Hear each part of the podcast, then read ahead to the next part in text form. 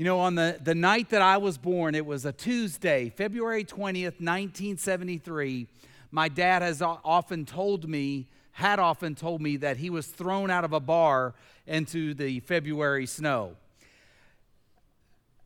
Tonight, we're gathering to celebrate the birth of Jesus.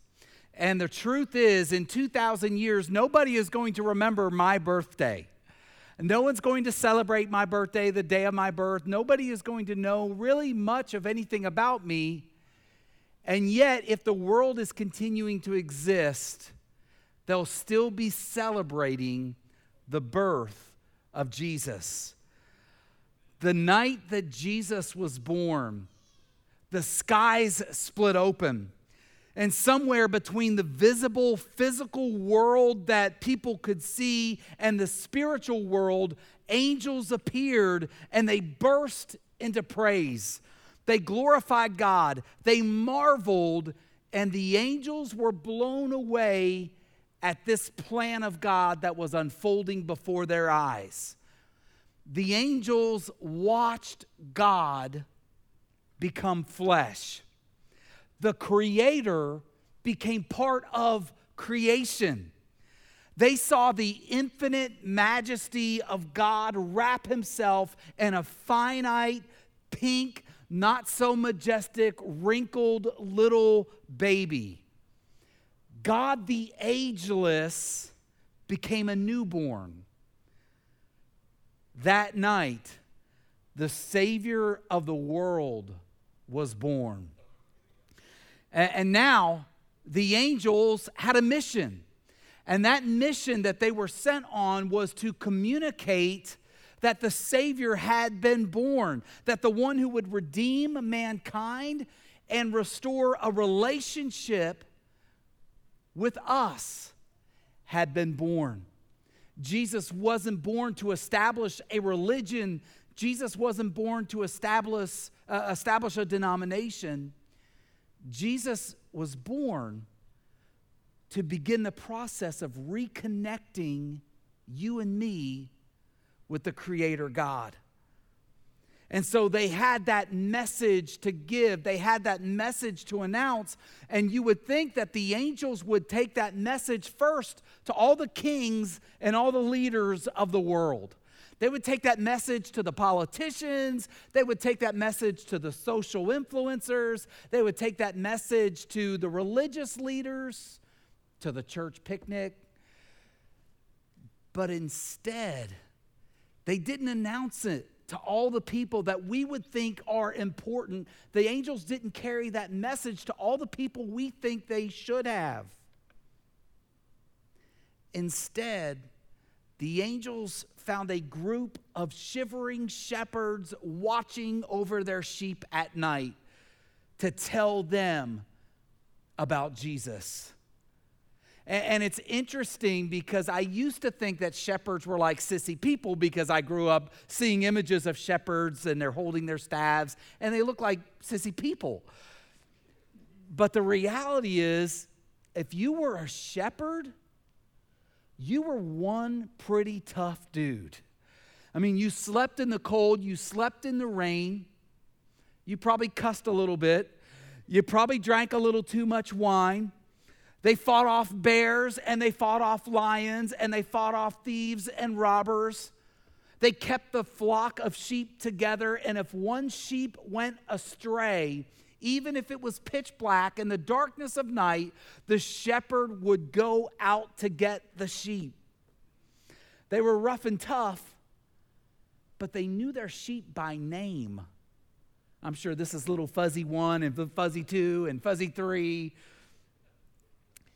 They went out, and when they did find their sheep, they were tenderhearted and they were compassionate and they would pick up that sheep if it was injured and they would put it on their shoulders and carry it until the sheep could walk on its own.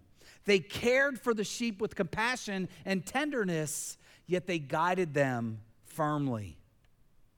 And it was that night, as the shepherds were there fulfilling their duties as shepherds, that suddenly one angel appeared in the night sky, and around the angel was the glory of God.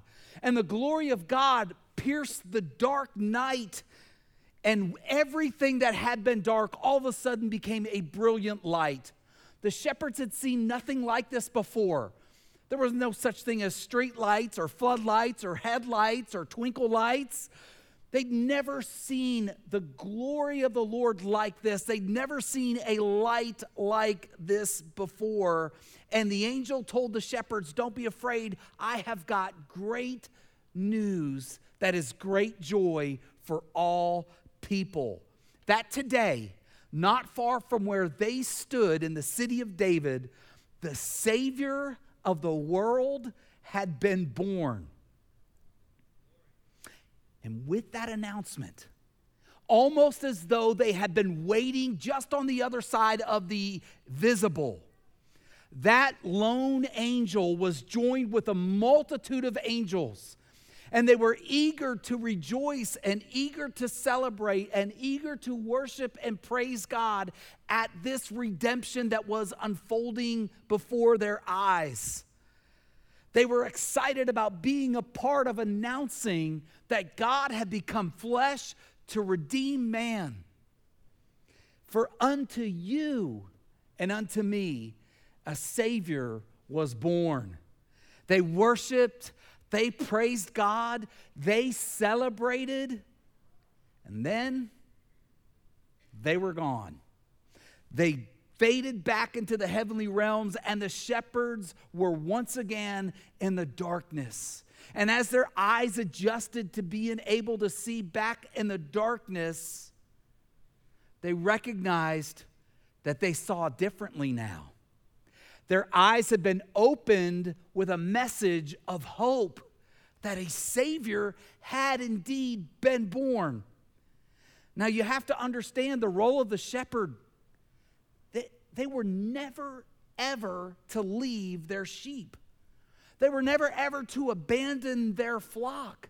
It was their responsibility. Nobody else was going to do it.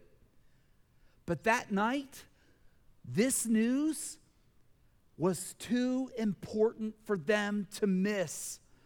And so those shepherds abandoned their sheep. They ran to Bethlehem and they found the baby and Mary and Joseph just as the angels had told them. Now, look, they had seen babies before. Their, their wives had given birth to sons and daughters. But there was something about this baby that they saw. Something about this infant. This baby was God wrapped in a wrinkled baby skin. God laid in that manger.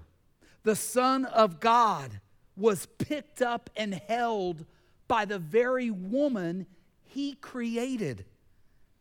And now God was in the flesh and he was dependent upon his creation to be fed and to be lived the powerful creator of all the galaxies, the one who spoke life into all of existence, now couldn't even lift his own head.